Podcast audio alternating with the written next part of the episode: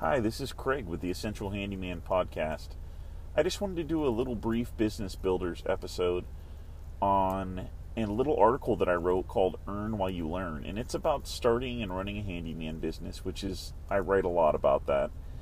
I have ran a handyman business for a long time, as well as a remodeling company since back in 2005. But way back when I first started, back in the mid-1990s, when I was a young man, I started, basically what happened is I bought a home at 23 years old. I couldn't afford to have anybody else come and fix it up, so I learned to do those repairs myself, and it's kind of a funny story, but I actually learned a lot of, what I learned from reading books. Like, for instance, that Home Depot 123, a very simple home repair book, but I learned how to do everything in that book to not only repair my home, but also to help out my neighbors and family as well as other people. Then once I got into doing my neighbors' homes and helping family out, they started paying me for it. And I was like, wow, this could be a great little side business that I could do to make some extra money. At that time, as a young man, I wasn't making a whole lot of money. I think I was making $18 an hour back then, and I thought I was a big shot that I bought my first house, and I was making $18 an hour, which seems like nothing nowadays, but back then, I thought it was a big deal. You can start off doing very simple things, accumulate tools as you go. The gist of what I wanted to say is you can start a handyman business right where you are. You don't have to have an extravagant skill set, vehicle, set of tools. Start off in whatever vehicle that you have. You don't have to have the optimal situation to make this work, and I know that for a fact because I've done it. I actually did jobs out of a little Nissan Sentra. I can remember when I was real young building a fence out of this Nissan Sentra. It took me about 10 trips to the store to fit, the lumber and stuff that I needed, but, is it a ghetto way to go? Absolutely. Did it work? Absolutely. I made money. I learned a lot of valuable business lessons and skills that I needed to grow my business over the next 20 years. So don't be discouraged if you don't have a lot of money, or if you don't have a lot of tools, or even, a lot of skills. You can acquire all that stuff little by little over time, and you'd be really surprised the results you can get, eventually. I actually turned, I went from that point in my life to quitting my full-time job, running this business, which I have been since 2005, and I've been making over six figures for at least the last 12 years. So you can be fairly successful in this business.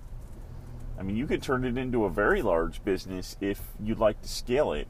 That was never my desire. I never wanted to do that, and I still don't. As a matter of fact, I think the last few years I've scaled it back year after year in order to spend more time doing some coaching and podcasting and some consulting, because I'm just getting into that phase of my life where doing that stuff is more rewarding to me, as well as it's a whole lot easier on my body.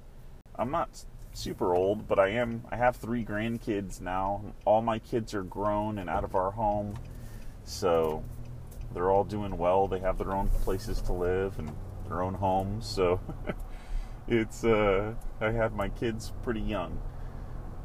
But, I'm in a good spot right now where I have some options, and I'd like you to be able to have those same options in your future.